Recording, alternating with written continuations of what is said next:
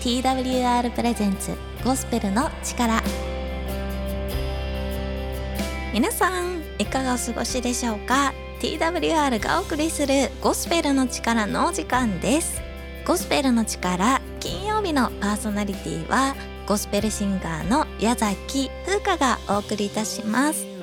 この時間はほっと一息ちょこっと楽しいをテーマに元気になれる曲やお話をお届けしていきたいと思います。聖書のお話やお便りコーナーなどございますので皆さんも一緒にこのラジオを盛り上げてください。この番組では皆さんからの Twitter のつぶやきを募集しております。番組を聞いて感じたことを Twitter ハッシュタグゴスペルの力をつけてつぶやいてください。皆さんのつぶやき大募集しております。さあ12月初の、えー、ラジオコスペルの力がやってまいりました。皆さん年末近づいてきましたね。12月は何をして過ごす予定でしょうか？最近は本当に寒さがね厳しくなってきておりますので風邪をひかないように温まってください。12月クリスマス近いですね。えー、クリスマスといえば、えー、キリスト教会さんではクリスマス会が行われるところが多いんではないでしょうか？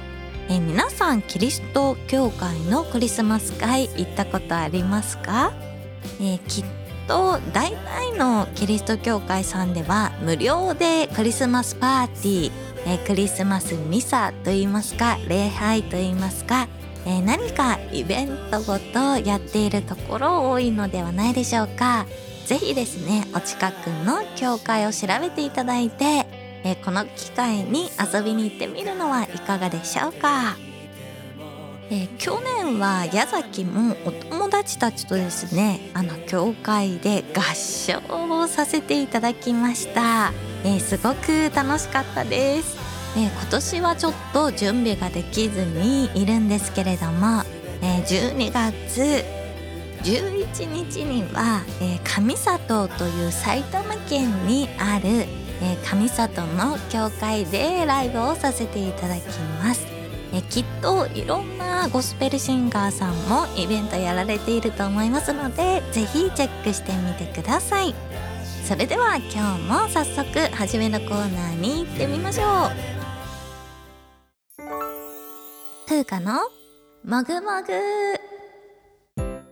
はい、このコーナーは心や体の栄養になるような名言や豆知識などベストセラーの本聖書からお届けしていくコーナーです。今日ももぐもぐ心の栄養をとってくださいね。ということで本日のタイトルはこちら。あなたは恵まれているです。はい、恵まれているという言葉え普段あまり聞かないかもしれません。えー、けれども生きてる中で、ああ、あの人は環境的に恵まれているよなとか、あのうちは両親に恵まれてるよねとか、えー、才能に恵まれてるとかですね、いろんな恵みという言葉がありますけれど、自分は恵まれていないんじゃないかと思っているあなたがもしいるとしたら聖書のこの箇所をぜひ知っていただきたいなと思います。今日皆さんにご紹介する箇所は第2コリント12章9節私の恵みはあなたに十分である。はい、こちらの箇所です。え聖書の言葉は神様からの言葉だよとこう言われているんですけれどもあなたを愛して作った神様は、私、神様の恵みはあなたに十分注がれているよ、とこう教えています。人間はどうしても生きていると隣の人と比べてしまったり、えー、自分の中で過去の自分と比べてしまったり、えー、いろんな思いが出てきてしまいますけれども聖書の神様があなたを作った時にえー、こう言うんですね。私の恵みはあなたに十分だ。えー、あなたが今いる環境やあなたが今与えられているものあれがないこれがないと考えながら生きる人もいるかもしれません。でもあるもの神様が与えてくれているものに目を留めて生きるときあこれもある。あれもあるとプラスに考えて生きられるんじゃないでしょうかこの説には続きがあって私の力は弱いところに完全に現れると続きます。もしあなたが足りない足りないと弱さを覚えているのであれば、この神様の力があなたの弱さの中に働くんだよ。だから弱くても大丈夫だよ。とこう教えてくれています。え聖書の言葉を読むとすごく励まされる部分がたくさんあります。え今日は第2コリント12章9節読んでみました。ぜひ皆さんも続きを読んでもらえると嬉しいなと思います。また来週の金曜日ももぐもぐお楽しみにしていてください。それではここで一曲ゴスペルソングをお届けしたいと思います。今日お聴きいただくのはサムエルでインビジブル。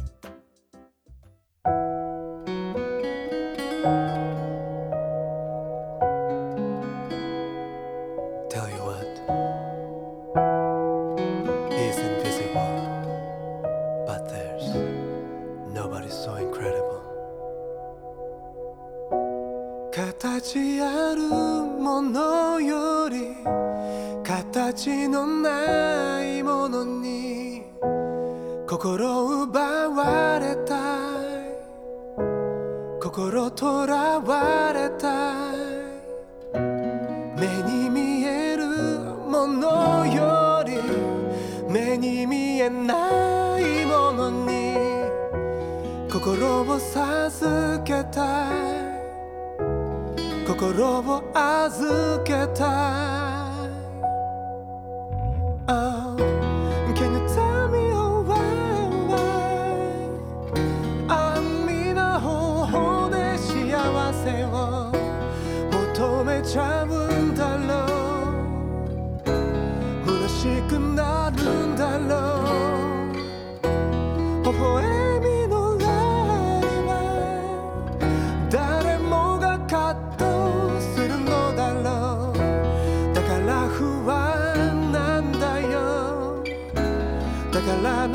child.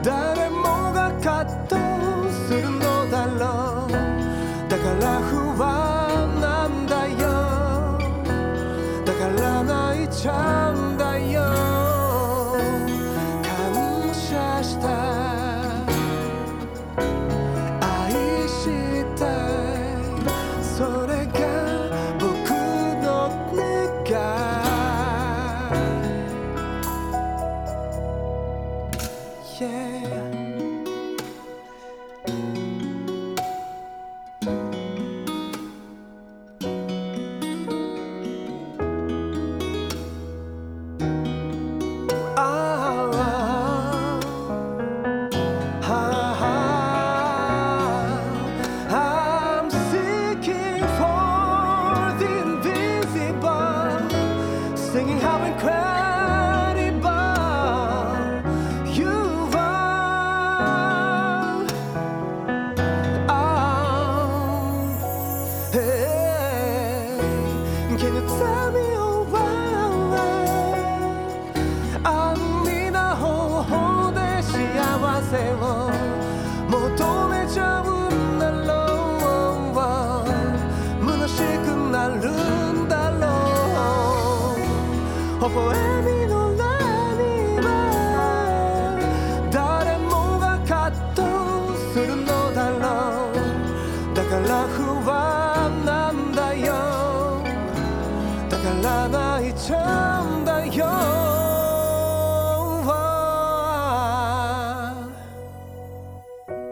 いつも自分自分ばかり。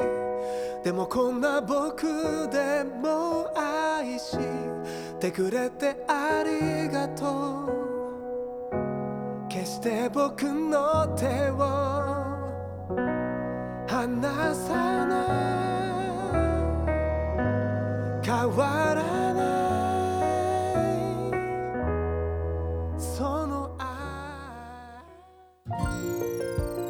お送りした曲はサムエルでインビジブルでした、えーサムエルさんの曲すごくあったかくて癒しな声で素敵ですよね、えー実は私サムエルさんの歌とか声とかが大好きで YouTube で、えー音楽を聴いたりすることもあります。えサムエルさん YouTube では生配信ライブをされてる時もありますのでぜひ皆さんあの遊びに行ってコメントなどしながら見てみてください。おすすめです。ここからは牧師先生からのメッセージをお届けいたします。本日のメッセンジャーは希望が丘キリスト教会本堀修一牧師です。今日のメッセージタイトルは心の渇きを癒す方。それではお聞きください。えこんにちは。皆さんお元気でしょうか、えー熊本市にあります希望が丘キリスト教会の牧師をしています。本堀修士と言います、えー今日も聞いていただいてありがとうございます。えしばらくお付き合いください。えーさて今日は大統領選挙について少しお話をしたいと思います。アメリカの大統領選挙は世界中が注目する出来事です。まあ、日本でも予備選挙の頃から頻繁にニュースで報道されると思います。まあ、それほど選挙の結果が大きな影響を与えるということでしょうか。私の記憶に残る、えー大統領選挙は2008年11月、まあ、ご存知の方も多いかもしれませんがこの時は三つどもえの大戦でヒラリーさんが大統領になればアメリカ史上初女性大統領もしオバマさんが大統領になればアメリカ史上初の黒人大統領。そしてマケインさんが大統領になればアメリカ史上初の70代の大統領誕生。ということで、まあ、日本でも随分話題になりました。結果オバマさんがアメリカ初の黒人大統領が誕生しました。2期8年間務めることになったわけです。さて大統領夫人のことをファーストレディーと言います。この歴代ファーストレディーの中で最も尊敬されているのは誰でしょうか？それはエルノア・ルーズベルトという人です。第32代フランクリン・ルーズベルト大統領夫人なんですね。で彼女はいつも弱い立場の人あるいは少数移民の人の立場に立ってたくさんの活動をしてきました、まあ、しかし初めから活動的な女性ではなかったのです。まあ、実は子供時代はとても内気で悲観的でそして消極的な人であったようです。彼女の父親は大統領を出した名門の出身で大金持ちで、まあ、その上とてもハンサムでした。彼女の母親は女優のようにとびきりの美人でやはり名門大富豪の出身です、まあ、ところがこのお母さんはエレノアを産んだ時とてもその容姿に失望したのです。お姉ちゃんたちと違ってとびきり美人ということではなかったからです。母親は彼女を他の娘と違った扱いをしました。彼女につけられたあだ名は醜いアヒルの子でした。このお母さんはエレノアが8歳の時に亡くなります。そして翌年には弟が亡くなります。彼女は寂しくなってお父さんにまつわりつくいます。ところがこのお父さんはアルコール依存症だったんです。アルコールが入ると人格が表変します。エレノアが10歳の時。このお父さんが亡くなります。彼女はみなしごになり母方のおばあさんが義務感で彼女を引き取ります。そしてとても辛い少女時代を過ごすのです、まあ、その結果彼女は3つのことを確信したと言います。第一に私は魅力的ではない。第二に私に対する愛は持続しない。第三に最も頼りにしていた人も自分を失望する人に変わりうるのだ。10代にしてこの3つを深く確信した彼女は消極的にならざるを得なかったのです。しかしある人との出会いが彼女を大きく変えるのです、まあ、実は彼女が一番苦手としていたのはダンスパーティーでした。誰も誘ってくれないからです、まあ、ところがある時一人の立派な青年が彼女に申し込んだのです。その青年こそは第32代アメリカ大統領となるフランクリン・ルーズベルトその人でした。ルーズベルト青年はとても男前で有能で社交界でも皆の憧れの的でした。誰の目にも素晴らしいと一目置かれるその人物があろうことか自分を選んだのです。これが大きな自信となりました。聖書の中に一人の型破りな女性が登場します。今まで5回の離婚歴がある現在6人目の男性と同棲中の女性です。当時のモラルを考えると社会のはみ出し者と言ってもいいでしょう。誰もこの女性を相手にしません。その女の人が炎天下に井戸まで水を汲みに来た時キリストの方から彼女に語りかけそれがきっかけで会話が始まります。そしてキリストの言葉で彼女の心が大きく開かれていくのです。それはこんな言葉です。イエスは答えて言われた。この水を飲む者は誰でもまた乾きます。しかし私が与える水を飲む者は誰でも決して乾くことがありません。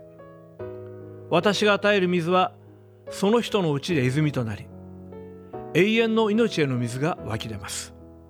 なぜこの言葉に彼女は引きつけられたのでしょう。彼女の心がカラカラに乾いていたからだと思います。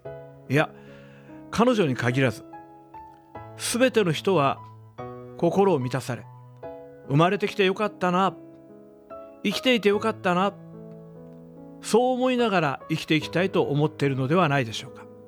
どんな人でも愛されたい認められたいあるいは大切にされたい安心したいそして自分であり続けたいという基本的な渇きに駆り立てられて生きているのではないかと思います。そしてその欲求を満たそうとして満たされないので人生に疲れ果てているのではないでしょうか。ある心理療法家のところに一人の抑うつ状態の青年がやってきました。彼は父親のコネである地方の役所に勤めています。その役所に入るのは大変なんですが彼はそこに入るのです。しかしどうしても仕事に興味を持つことはできません。そのうちに役職に行けなくなり家に閉じこもってしまうのです。しかも家から出ることができないことをいいことにどこか楽しそうです。話してみて分かったことがありました。それは彼には本当にしたいことが別にあるということです。学生時代アルバイトで植木屋さんの手伝いをしていたのですがその時親方に褒められたことが嬉しくてたまらず本当は日本庭園の美を後世に伝える仕事をしたいと思っていたのです。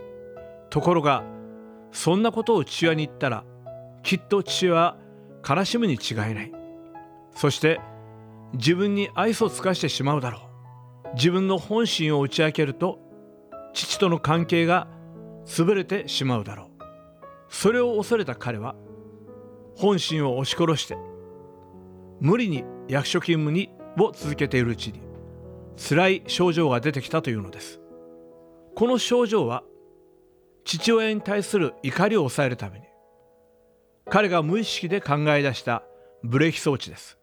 しかし彼の心の叫びを押し殺し続けると彼が立てないのです。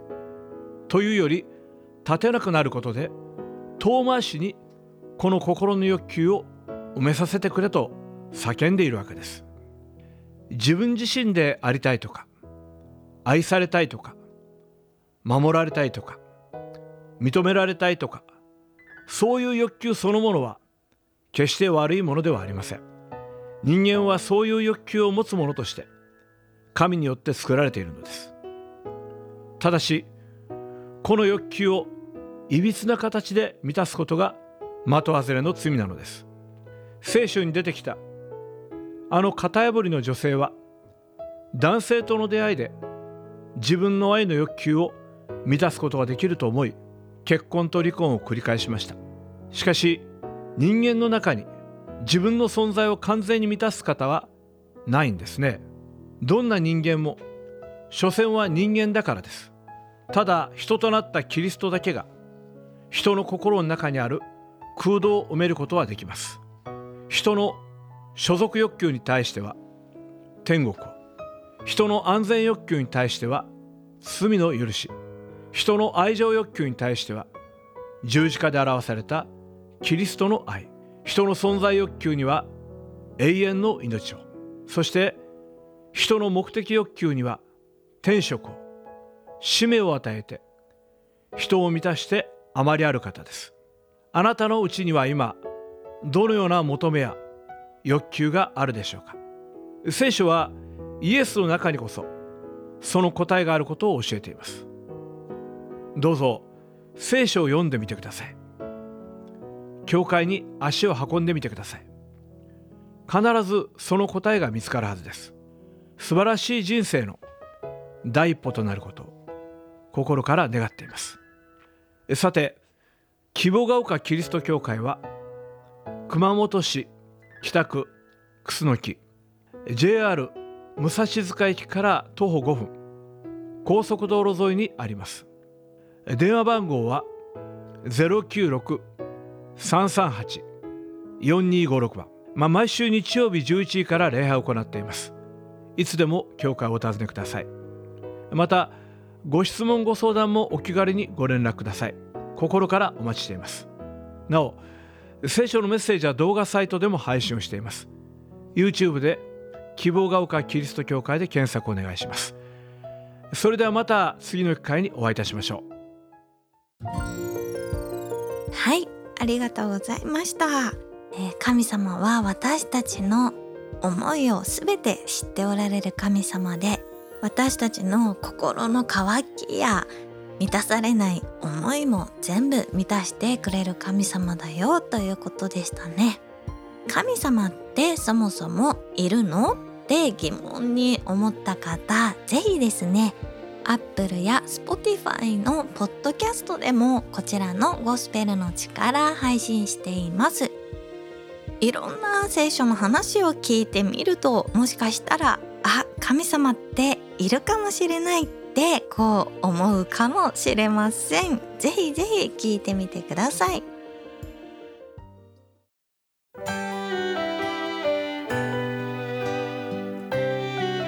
さあ間もなくお別れのお時間です。最後にお聴きいただく曲は神山美沙で命の日の限り主は私の光私の救い。主は私の命の砦。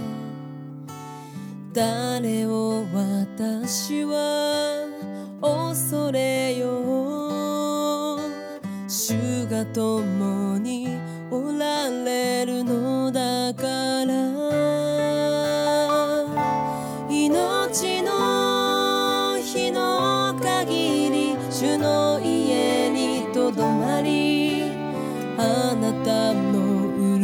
しさを見つめてその宮で思いを巡らすために私は生きたい。私は生き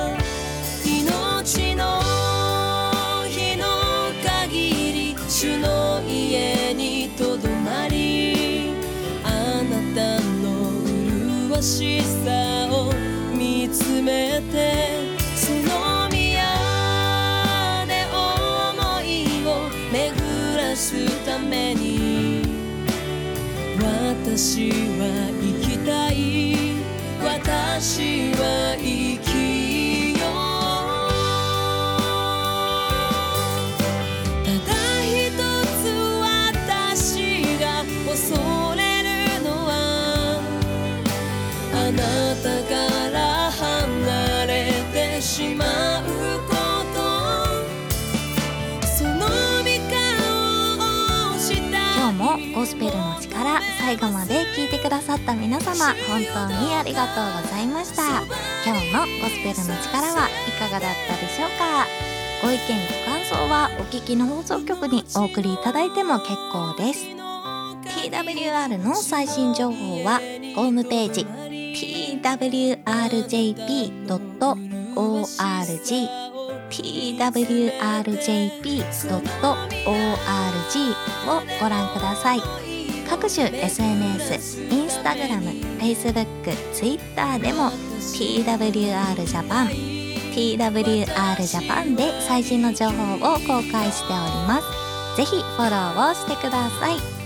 番組をもう一度聞きたい方や聞き逃してしまった方のために Apple や Spotify のポッドキャストでも配信しております。TWR ジャパンゴスペルの力。で検索してお聞きください。それでは皆さんまた来週。皆さんにお会いできるまで元気にお過ごしください。ありがとうございました。